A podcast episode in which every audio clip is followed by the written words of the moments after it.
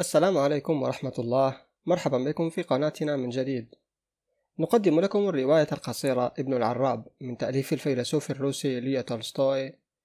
قصة رجل من الرهبان قضى حياته في العبادة والزهد من أجل التكفير عن ذنوبه. وطبعا القصة خيالية كما تعودنا على قصص هذا الكتاب بدائع الخيال. قبل أن نبدأ لا تنسى الضغط على زر الإعجاب تشجيعا لنا لتقديم المزيد. وإن كنت لم تشترك في القناة فاضغط على زر الاشتراك. الحكاية الرابعة. ابن العراب.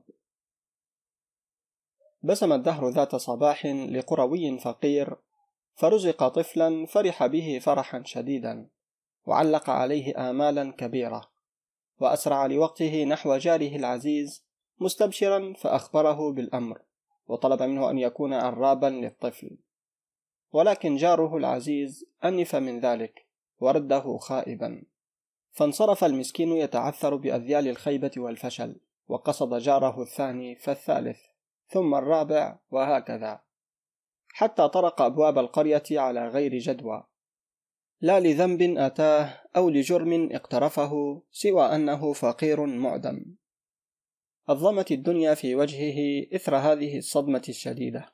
فسخط على الدهر وتبرم من جده العاثر ثم خرج من قريته موليا وجهه شطر القرية المجاورة. بغية أن يجد فيها من لا يأنف من أن يكون عرابا لمولود فقير. فسار المسكين في طريقه تتناوبه الأحزان وتتقاسمه الهموم والأشجان. لا يلوي في طريقه على شيء وما كاد يبلغ نصف الطريق حتى استوقفه رجل طارحه السلام وسأله عن وجهة مسيره فأخبره بما وقع له ذلك اليوم ثم ختم حديثه قائلا وإني الآن ذاهب إلى القرية المجاورة عساني أجد رجلا لا يأنف من أن يكون عرابا لطفلي. فابتسم الرجل المجهول وقال أنا أكفيك مؤونة البحث والتعب دعني أكون عرابا لولدك. ما سمع القروي المسكين هذه الكلمات التي نزلت على قلبه بردا وسلاما حتى تهلل وجهه بالبشر وتمتم بعض كلمات يشكر بها معروف الرجل.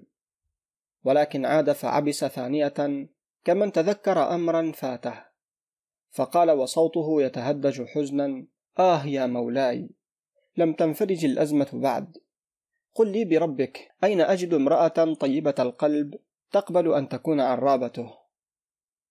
لا تحزن يا صاح فأنا أرشدك إلى امرأة صالحة تقبل ذلك عن طيب خاطر. اذهب إلى المدينة وهناك في الساحة العمومية تجد منزلا مبنيا بالآجر في مدخله حانوت. فاسأل عن صاحب هذا الحانوت وعندما تقابله أخبره بالأمر. واطلب منه أن تكون ابنته عرابة لولدك فإنه لا يردك خائبا. فهز القروي كتفيه بيأس كمن يرتاب في أمر لا يرجوه. ثم خاطب الرجل قائلا أمثلي يطلب من تاجر غني أن تكون ابنته عرابة لابني؟ لا ريب في أنه سوف يهزأ بشأني ويزدريني إذا تجاسرت على مثل هذا الطلب. فأجابه الرجل بملء السكينة لا تدع اليأس يتطرق إلى فؤادك بل كن واثقا بأنه سيجيب طلبك. فأسرع يا عزيزي قبل فوات الوقت.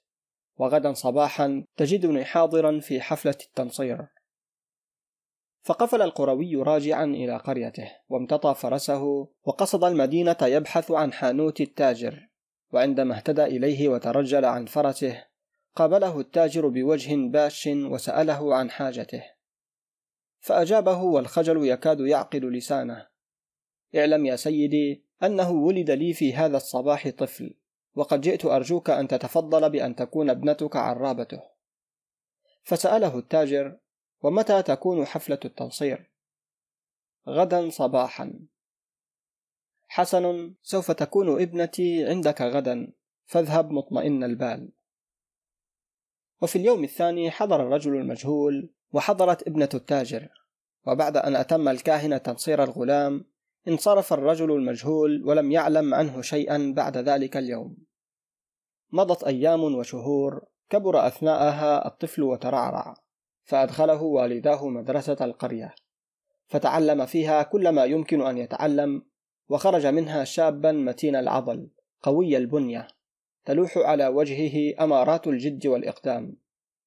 جاء عيد الفصح فأشرقت منازل القرية وأكواخها بالأنوار وخرج القرويون زرافات ووحدانا وعلى وجوههم سيماء البشر وأمارات السرور. أما طفل الأمس وفتى اليوم فكان يسير وحيدا منفردا مبتعدا عن الضجيج يفكر في عرابه المحبوب. ذلك الرجل الطيب القلب الذي رضي بكل ارتياح أن يكون عرابا له في الوقت الذي أنف أهل قريته من هذا الأمر. ثم ناجى نفسه قائلا آه لو استطعت مقابلة ذلك الرجل الطيب. إذا لكنت أوقف كل حياتي على خدمته واحترامه. ما كاد يصل من حديث نفسه إلى هذا الحد حتى التفت إلى يمينه وإذا به يرى شيخا يدب على عصاه. تلوح عليه الهيبة والوقار وكان يدنو منه باسما وهو يقول تقدم يا بني ولا توجل. أما كنت منذ هنيهة تحدث نفسك مستفهما عن مقر ذلك الرجل الذي رضي أن يكون عرابا لك في طفولتك؟ فهذه المقادير جمعتك به لتقدم له تحية عيد الفصح. وعند ذلك ارتبك الشاب لهذه المباغتة ولكنه سرعان ما تمالك نفسه وتقدم إلى الرجل باسما وشكره على معروفه السابق وقدم له تحية العيد بأن قبله ثلاثا كما هي العادة ثم خاطبه قائلا كم أكون مسرورا يا سيدي إذا شرفتني بمعرفة اسمك ومكان إقامتك لأقوم نحوك بما يجب للإبن نحو عرابه. فأجاب الشيخ لا سبيل إلى معرفة اسمه إذ لا يهمك ذلك وأما إذا رغبت أن تعلم مكان إقامتي فما عليك إلا أن تذهب غدا إلى هذه الغابة المجاورة وتمشي فيها. حتى ينتهي بك المسير إلى ساحة صغيرة محاطة بالأشجار الباسقة. فتقف في ذلك المكان قليلا تتأمل ما حولك. فترى طريقا ينتهي بك إلى قصر شاهق تحيط به حديقة غناء. هذا هو منزلي. وفي فناء هذا القصر تجدني في انتظارك. وما وصل الرجل من حديثه إلى هذا الحد؟ حتى رفع الشاب رأسه ليتأمل وجه عرابه جيدا. وإذا به لا يرى أمامه سوى الحقول الخضراء. وعلى بعد منه يسمع ضجيج أهل القرية في سرورهم وابتهاجهم بالعيد. فقفل راجعا وهو كمن في حلم لا يصدق ما رآه. وأزمع المسير إلى الغابة صباح ذلك اليوم ليتأكد صحة ما سمعه ورآه.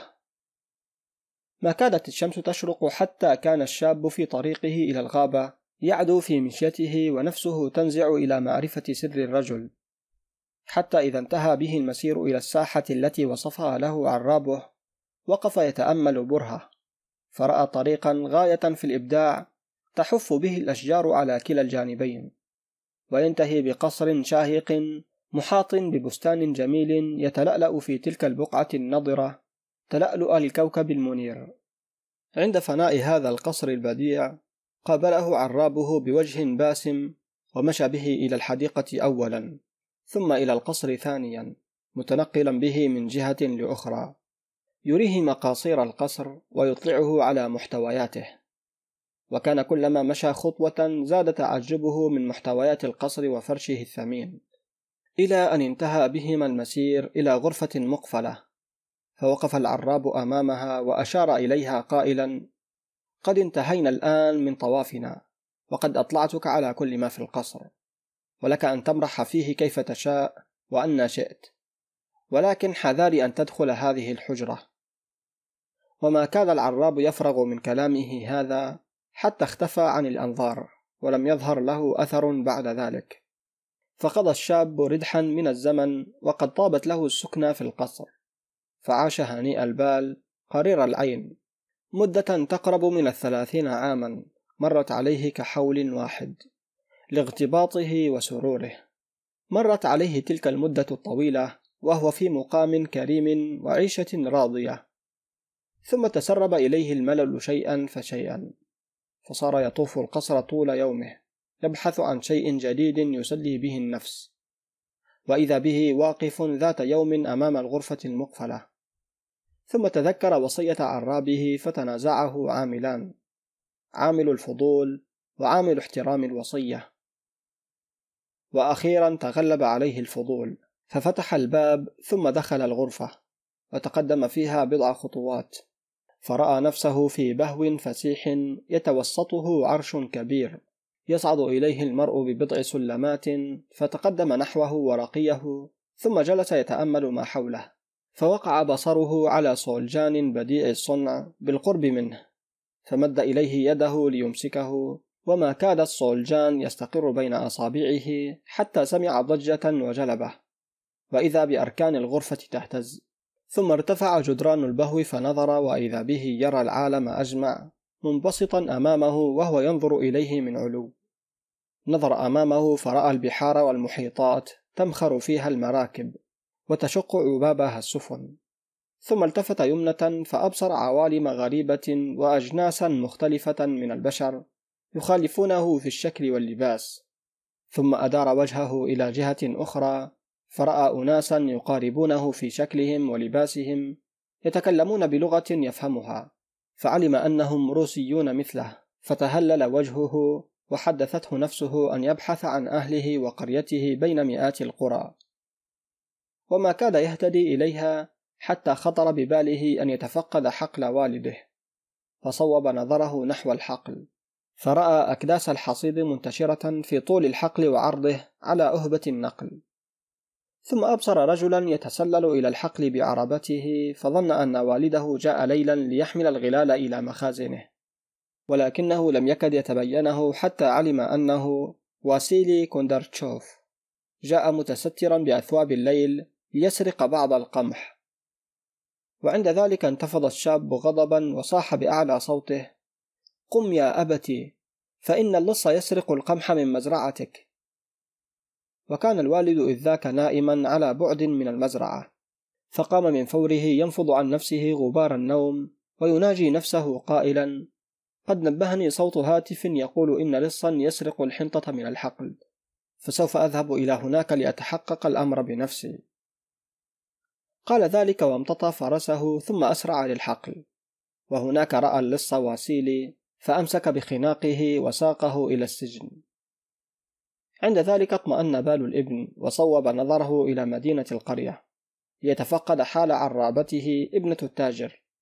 فعلم أنها تزوجت من رجل تاجر ثم نظر فرآها نائمة ورأى زوجها قد قام إلى الباب متسللا. ثم خرج يمشي في طرقات المدينة ليلا. فأتبعه النظر فرآه قد دخل عند امرأة أخرى. علم أنها خليلته ذهب إليها في تلك الساعة من الليل ليخون امرأته. فاستفزه الغضب لهذا الأمر وصاح بعرابته ينبهها قائلا ألا انتبهي أيتها الغافلة فإن زوجك يسلك طريق الغواية. فقامت المرأة من نومها فزعة وتلمست مكان زوجها فلم تجده. فتحققت صدق قول الهاتف فلبست ثيابها مسرعة وذهبت تبحث عنه إلى أن اهتدت إليه وهو بين أحضان خليلته فشب بينه وبينها عراك عنيف ورجعت إلى بيتها مغضبة بعد أن أوسعت زوجها شتما وتوبيخا. عند ذلك اطمأن بال الشاب وخطر بباله أن يتفقد حال أمه. فصوب نظره نحو البيت فأبصر لصا يحاول كسر الصندوق الذي اعتادت أمه أن تضع فيه أمتعتها. ووجد أمه نائمة بالغرفة المجاورة. ثم نظر فرآها قد استيقظت على إثر صوت الكسر. ورأى أن اللص قد أمسك بيمينه فأسا يريد أن يهوي به على رأس أمه ليقتلها. فلم يتمالك الولد أن هوى بالصلجان على رأس اللص فوقع لساعته قتيلا. عند ذلك اهتز أركان العرش وسمع صوت الجدران تنزل ثانية ثم نظر وإذا بالغرفة قد عادت كما كانت. وبعد برهة فتح الباب ودخل عرابه متقدما نحو العرش. فأخذه بيده وأنزله منه وهو يقول ها أنا ذا أراك قد خالفت أمري. وارتكبت معصية الدخول إلى الغرفة مع تحذيري إياك. ثم أتبعتها بخطيئة أخرى عندما علوت العرش وتداخلت فيما لا يعنيك. وأخيرا ختمت هاتين المعصيتين بجرم أفظع إذ قتلت نفسا بشرية. ولو تسنى لك أن تمكث هنا نصف ساعة أخرى لأتلفت نصف العالم. قال الرجل هذا القول وأمسك بيد الشاب وقاده ثانية إلى العرش وقبض بيده على الصولجان فارتفعت الجدران ثانية وانكشف العالم أمامهما مرة أخرى. ثم أشار العراب بيده قائلا انظر ماذا قدمت لوالدك من إساءة كنت تظنها مكرمة.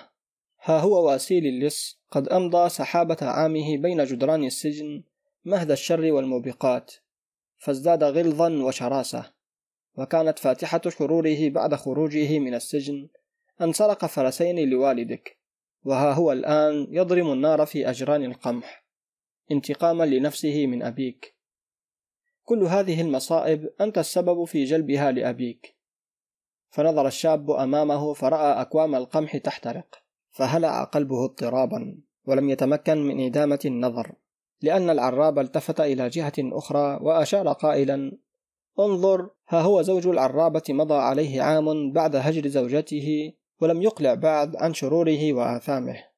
أما خليلته فقد زادت انغماسا في شهواتها. وها هي عرابتك تندب سوء حظها وتقضي ليلها تعالج همومها بالمسكرات بغية أن تجد الصبر والسلوان. فهل رأيت صنعك لعرابتك؟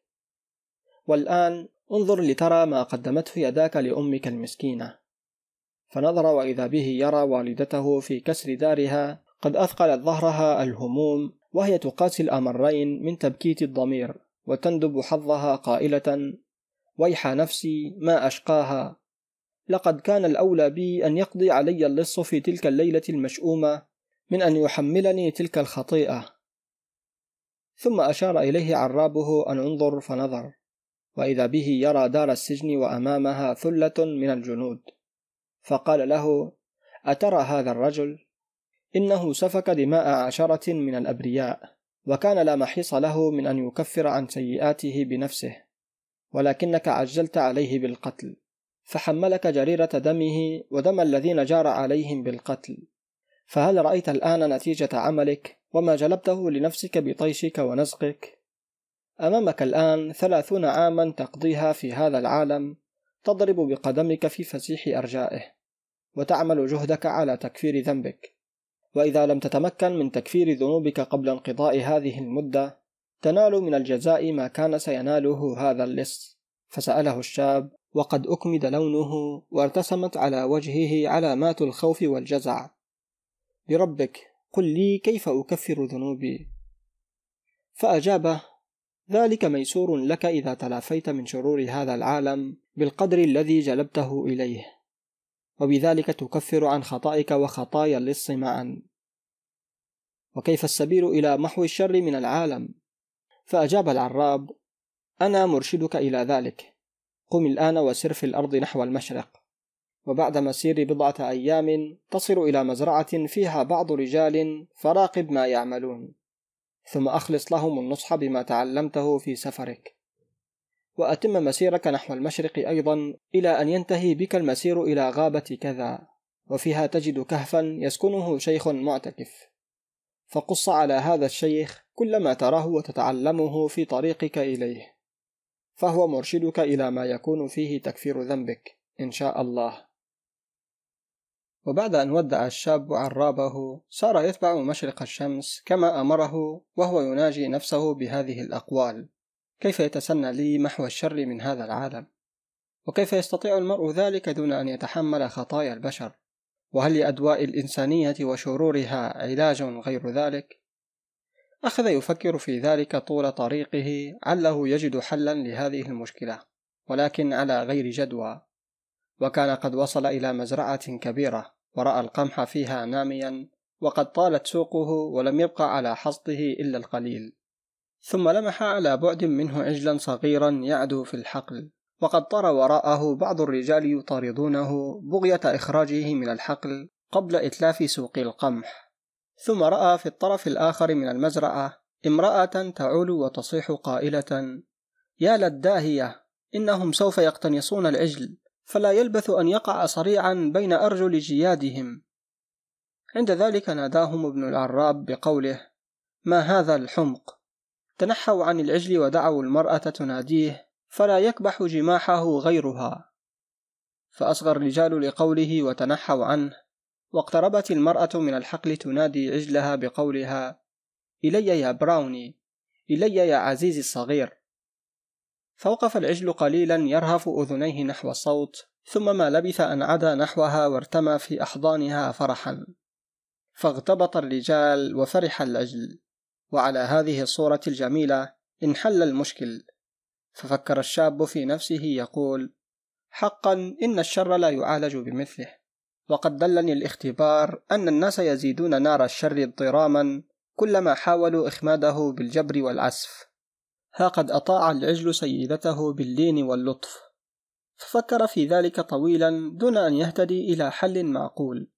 وكان قد ترك الحقل متمما مسيره حتى وصل إلى قرية صغيرة وما كاد يصل آخر القرية حتى أخذ التعب منه ما أخذه. فتلفت يبحث عن مكان يرتاح فيه ليلته فرأى منزلا صغيرا في آخر القرية. فسار إليه وطلب أن يؤذن له بالمبيت تلك الليلة فاستقبلته صاحبة المنزل بالترحاب وأجلسته بالقرب من الموقد ليستدفئ. ثم أخذت تتمم ما كانت فيه من تنفيض أثاث المنزل وترتيبه وكانت قد أتمت كل عملها تقريبا ولم يبق عليها إلا تنظيف مائدة الأكل استعدادا ليوم الأحد. فمسحتها مسحا جيدا ثم أحضرت خرقة قذرة تريد تنشيفها وما كادت تضع الخرقة على المائدة حتى اتسخت ثانية. فأعادت غسلها ورجعت تنشفها بالخرقة عينها فاتسخت مرة أخرى. وكان ابن العراب يراقب عملها بكل انتباه وأخيرا لم يتمالك من أن يقول لها ماذا تصنعين يا سيدتي؟ فأجابته ألا تراني أستعد للغد وقد أتممت كل عمل إلا هذه المائدة فقد أعياني أمر تنظيفها. فأجابها عبثا تحاولين يا سيدتي تنظيف المائدة بتلك الخرقة القذرة إنما يجب تنظيف الخرقة أولا ثم تمسحين بها وهي نظيفة. فامتثلت لقوله وتم الأمر كما تشتهي السيدة فشكرته على نصيحته وعند الصباح شكر حسن ضيافتها وسار في قصده حتى انتهى إلى غابة رأى عند مدخلها بضعة رجال يصنعون إطار العجلات وعندما اقترب منهم رآهم يدورون حول قطعة من الخشب دون أن يتمكنوا من إحنائها.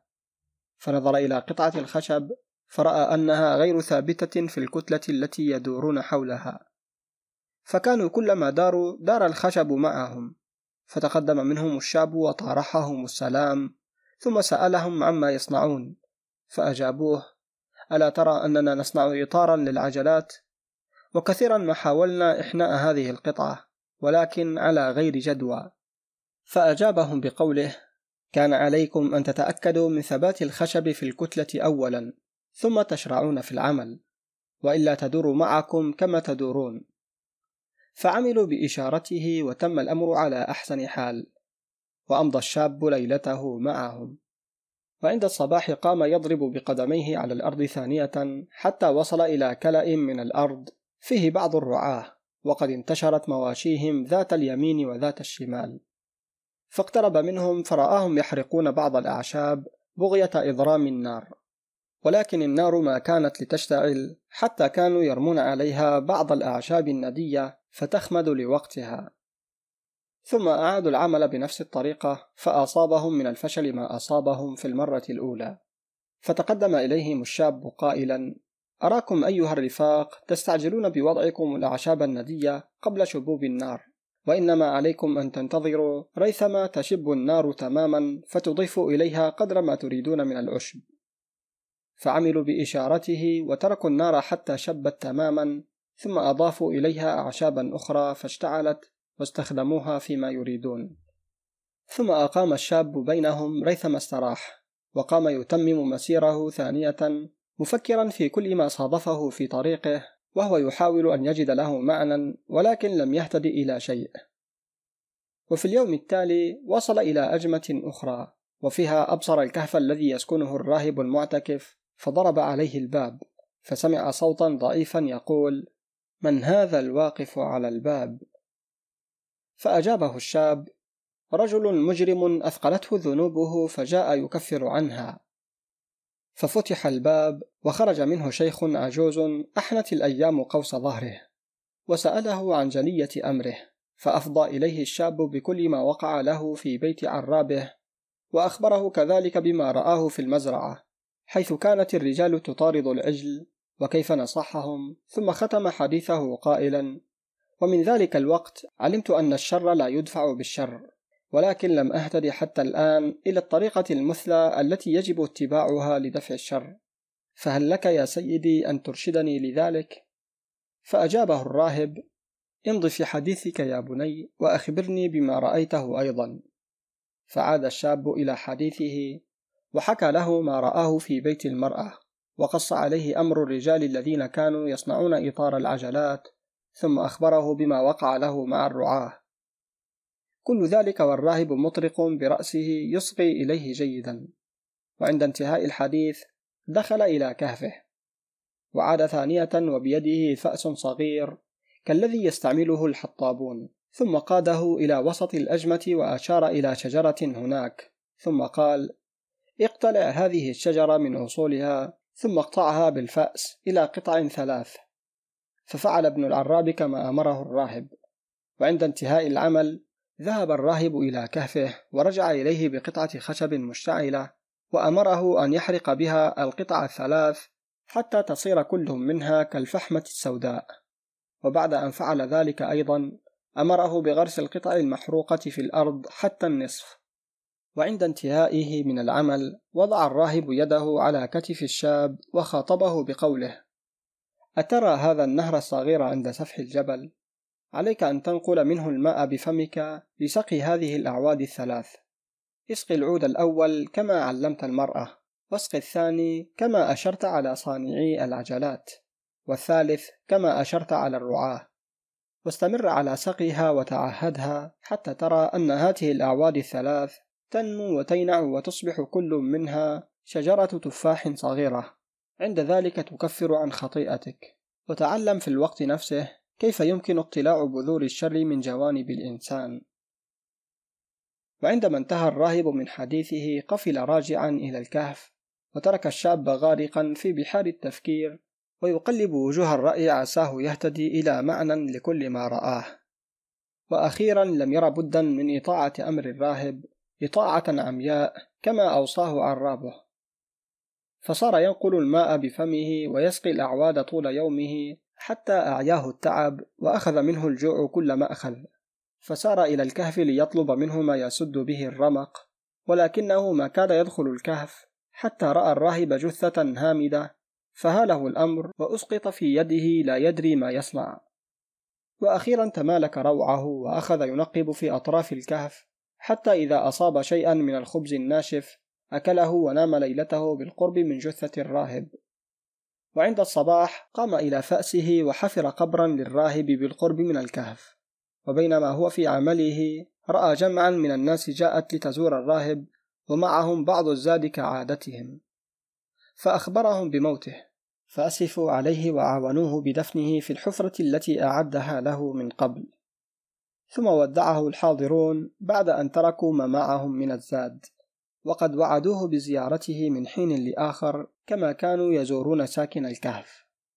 ومن ثم اشتهر أمره بين سكان الجهات المجاورة للغابة بأنه لا ينفك عن نقل الماء بفمه من النهر حتى الكهف رياضة للنفس وكبحا لجماح الهوى فتقاطروا إليه من كل صوب للتبرك به ومعهم كثير من الهدايا الثمينة. فكان يبقي لديه الضروري منها ويوزع الباقي على الفقراء والمساكين. وكان يمضي نصف يومه في نقل الماء وسقي الأعواد والنصف الآخر في استقبال زواره العديدين. مضى عليه حولان لم ينقطع أثناءهما يوما واحدا عن نقل الماء وسقي الأعواد ولكنها كانت على حالها السابق لم تتغير مطلقا. وبينما كان ذات يوم جالسا في كهفه سمع وقع حوافر جواد وصوت إنسان يغني فقام إلى الباب ليستطلع الأمر وإذا به يرى شابا مفتول العضل عليه سيم الشراسة والشر. فسأله ابن العراب عن نفسه وعن وجهة قصده فأجابه الرجل وقد أمسك بزمام فرسه يوقفه. أنا لص أقطع الطريق على الناس وكلما قتلت إنسانا كلما ازددت ابتهاجا. فأردد على الدوام الأناشيد التي تردد صداها هذه الجبال ففكر ابن العراب في نفسه يقول هذا رجل قد جبل على الإجرام وطبع على محض الشر فكيف السبيل إلى إرشاده؟ إنه من السهل إرشاد أولئك الذين يأتون إلي بمحض إرادتهم يعترفون لي بذنوبهم ويطلبون الصفح والغفران ولكن كيف الطريق إلى نزع ما كمن في نفس هذا اللص من الشر وهو يفتخر بذنوبه ويتيه عجبا بما يقترفه من الآثام. ثم فكر ثانية وقال في نفسه رباه كيف العمل؟ فقد يأوي هذا اللص إلى جهة قريبة من الكهف فيوقع الرعب في قلوب زائريه وبذلك تضيع الثمرة فلا أدري كيف أعيش بعدها. ثم التفت إلى اللص وخاطبه قائلا اعلم يا هذا أن الناس يحضرون عندي يلتمسون التوبة والغفران باعترافهم عن ذنوبهم فلا يفتخرون بها مثلك. فأقلع أنت أيضا عن شرورك وآثامك والتمس التوبة قبل فوات الفرصة إن كنت ممن يخافون الله. وإن لم تكن ثمة ندامة في قلبك فلا تقرب هذه الجهة لأن ذلك يوقع الرعب في قلوب الذين يفيدون علي فإن لم ترعوي فإن الله كفيل بعقابك. فأجاب اللص أنا لا أخاف الله ولا أصغي لهذيانك. إذ ليس لك علي أقل سلطان. أنت تعيش بزهدك وأنا أعيش باللصوصية. فكلانا يعمل ليعيش. وإذا فالغاية واحدة وأن اختلفت الواسطة. وحري بك أن تدخر ما في نفسك من النصائح للعجائز اللواتي يحضرن مجلسك. أما أنا فلا أخضع بزخارف الأقوال. ولكن بما أنك ذكرتني بعقاب الله فلا يشرق صباح الغد حتى أكون قتلت نفسين ذكرى لهذه النصيحة. وكان بودي أن أقتلك ولكن لا أريد ذلك الآن. والويل لك إن اعترضت طريقي بعد اليوم. ما كاد اللص يتم حديثه ووعيده حتى لوى عنان فرسه وغاب عن الأنظار ولم يسمع له خبر بعد ذلك. فأقام ابن العراب في كهفه ثمانية أعوام أخرى في هدوء وسلام. جلس ابن العراب في كهفه ذات مساء بعد أن فرغ من سقي الأعواد كعادته مترقبا قدوم زائر ولكن لم يحضر إليه أحد ذلك المساء فاكتأب لذلك واستولت على نفسه الهموم والأحزان. وأخذ يفكر في معيشته الجديدة في الكهف ثم تذكر قول اللص وكيف عاب عليه التعيش بالزهد والمسكنة؟ فأنب نفسه ورجع يوبخ ضميره قائلا ويح نفسي ما أشقاها. جئت هنا لأكفر عن خطيئتي وإذا بي أضاعف ذنوبي وآثامي.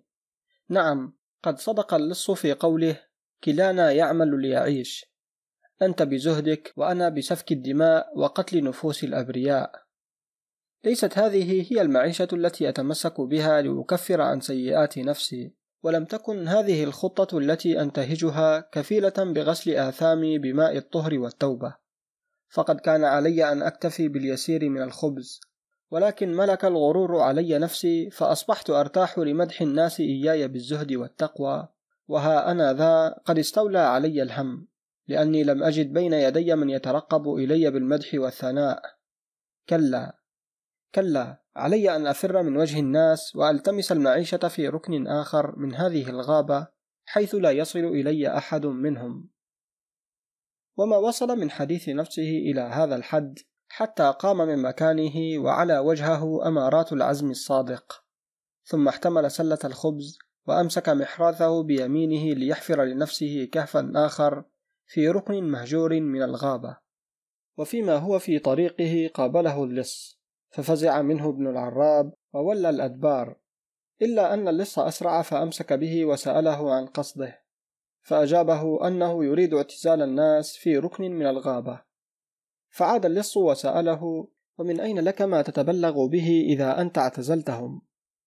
فقال ذلك لا يهمني بل أعيش بما يقدره لي رب العالمين. فسكت اللص ثم أعمل بمهمازه في الجواد واختفى بين أشجار الغابة. فقال ابن العراب في نفسه ما علي لو نصحته مرة ثانية. فإنه اليوم ألين عريكة من ذي قبل. ثم صاح بأعلى صوته ما زال أمامك متسع من الوقت للتوبة والندامة فارجع عن غيك يا هذا. فرجع إليه اللص مشهرا خنجره يريد قتله ففر ابن العراب من بين يديه وأخذ يعدو في الغابة. فوقف اللص عن ملاحقته واكتفى بقوله هذه هي المرة الثانية وأنت تقف في وجهي أيها العجوز فحذاري. فإنك لا تفلت من يدي في المرة الثالثة. وفي مساء ذات اليوم عندما ذهب ابن العراب ليسقي الأعواد كعادته كانت إحداها وهي الأولى موضع إعجابه واندهاشه لأنه رآها قد اخضر عودها ودبت الحياة فيها وأفترت عن شجرة تفاح صغيرة. فأشرق جبينه وعاد إليه الأمل وقد أيقن أنه سائر في سبيل التكفير عن خطاياه.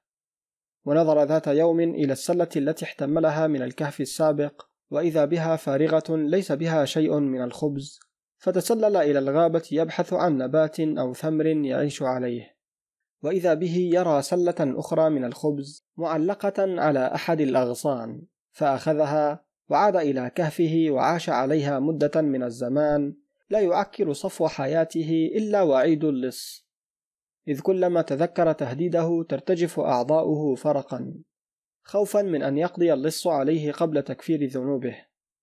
إلا أنه فكر في نفسه ذات يوم فقال أنا أجرمت ومع ذلك أهاب الموت. ألا يمكن أن تكون إرادة المولى أن أكفر عن خطيئتي بالموت؟ وما وصل من مناجاة نفسه إلى هذا الحد حتى سمع صوت اللص يصخب ويلعن كمن يخاطب شخصا آخر. فقال في نفسه إنما الخير والشر بيد الله. وقام لوقته يريد مقابلة اللص فرآه ممتطيا فرسه وقد أردف خلفه رجلا آخر مكبل اليدين والرجلين يوسعه لكما وضربا ويستنزل عليه اللعنات طول الطريق. فوقف ابن العراب في وجهه وصاح به إلى أين أنت ذاهب بهذا الرجل؟ هذا ابن أحد التجار أبى أن يعترف لي أين أموال أبيه؟ ولكني سوف أذيقه كل صنوف العذاب حتى يقر لي بالمكان. ثم أعمل المهماز في جواده يريد السير ولكن ابن العراب كان ممسكا بالفرس بكل قوته. فلم يدعه يمر وقال له بلهجة الغاضب دع هذا الرجل وشأنه. عند ذلك استشاط اللص من الغضب ورفع يده يريد لطمه وهو يقول أتريد أن تذوق طعم العذاب الذي أعددته لهذا الرجل؟ تنحى عن طريقي وإلا قتلتك شر قتلة. ولكن ابن العراب لم يتزعزع من مكانه بل وقف ثابت الجأش وأجاب اللص بقوله لا أدعك تنقل خطوة واحدة دون أن تمر على جثتي وتطأها بسناب جوادك فأنا لا أخاف سوى رب العالمين. فهو الذي يثبت قدمي الآن لأجاهد في سبيل الخير. فلتكن مشيئة الله. فأطرق اللص واجما ثم أخرج سكينا صغيرا قطع به قيود الشاب ونظر إلى الرجل وابن العراب وهو يقول اغربا الآن عن وجهي وحذار أن تقف في طريقي مرة أخرى أيها العجوز فقفز ابن التاجر وانطلق يعدو في الغابة. أما اللص فكان على وشك أن يعلو جواده ثانية حينما أمسك الراهب بطرف ثوبه وأخذ في نصحه وإرشاده. وكان اللص في هذه المرة مطرقا لا ينبس ببنت شفه إلا أنه عاد فهز رأسه ثانية وركض بجواده نحو الغابة.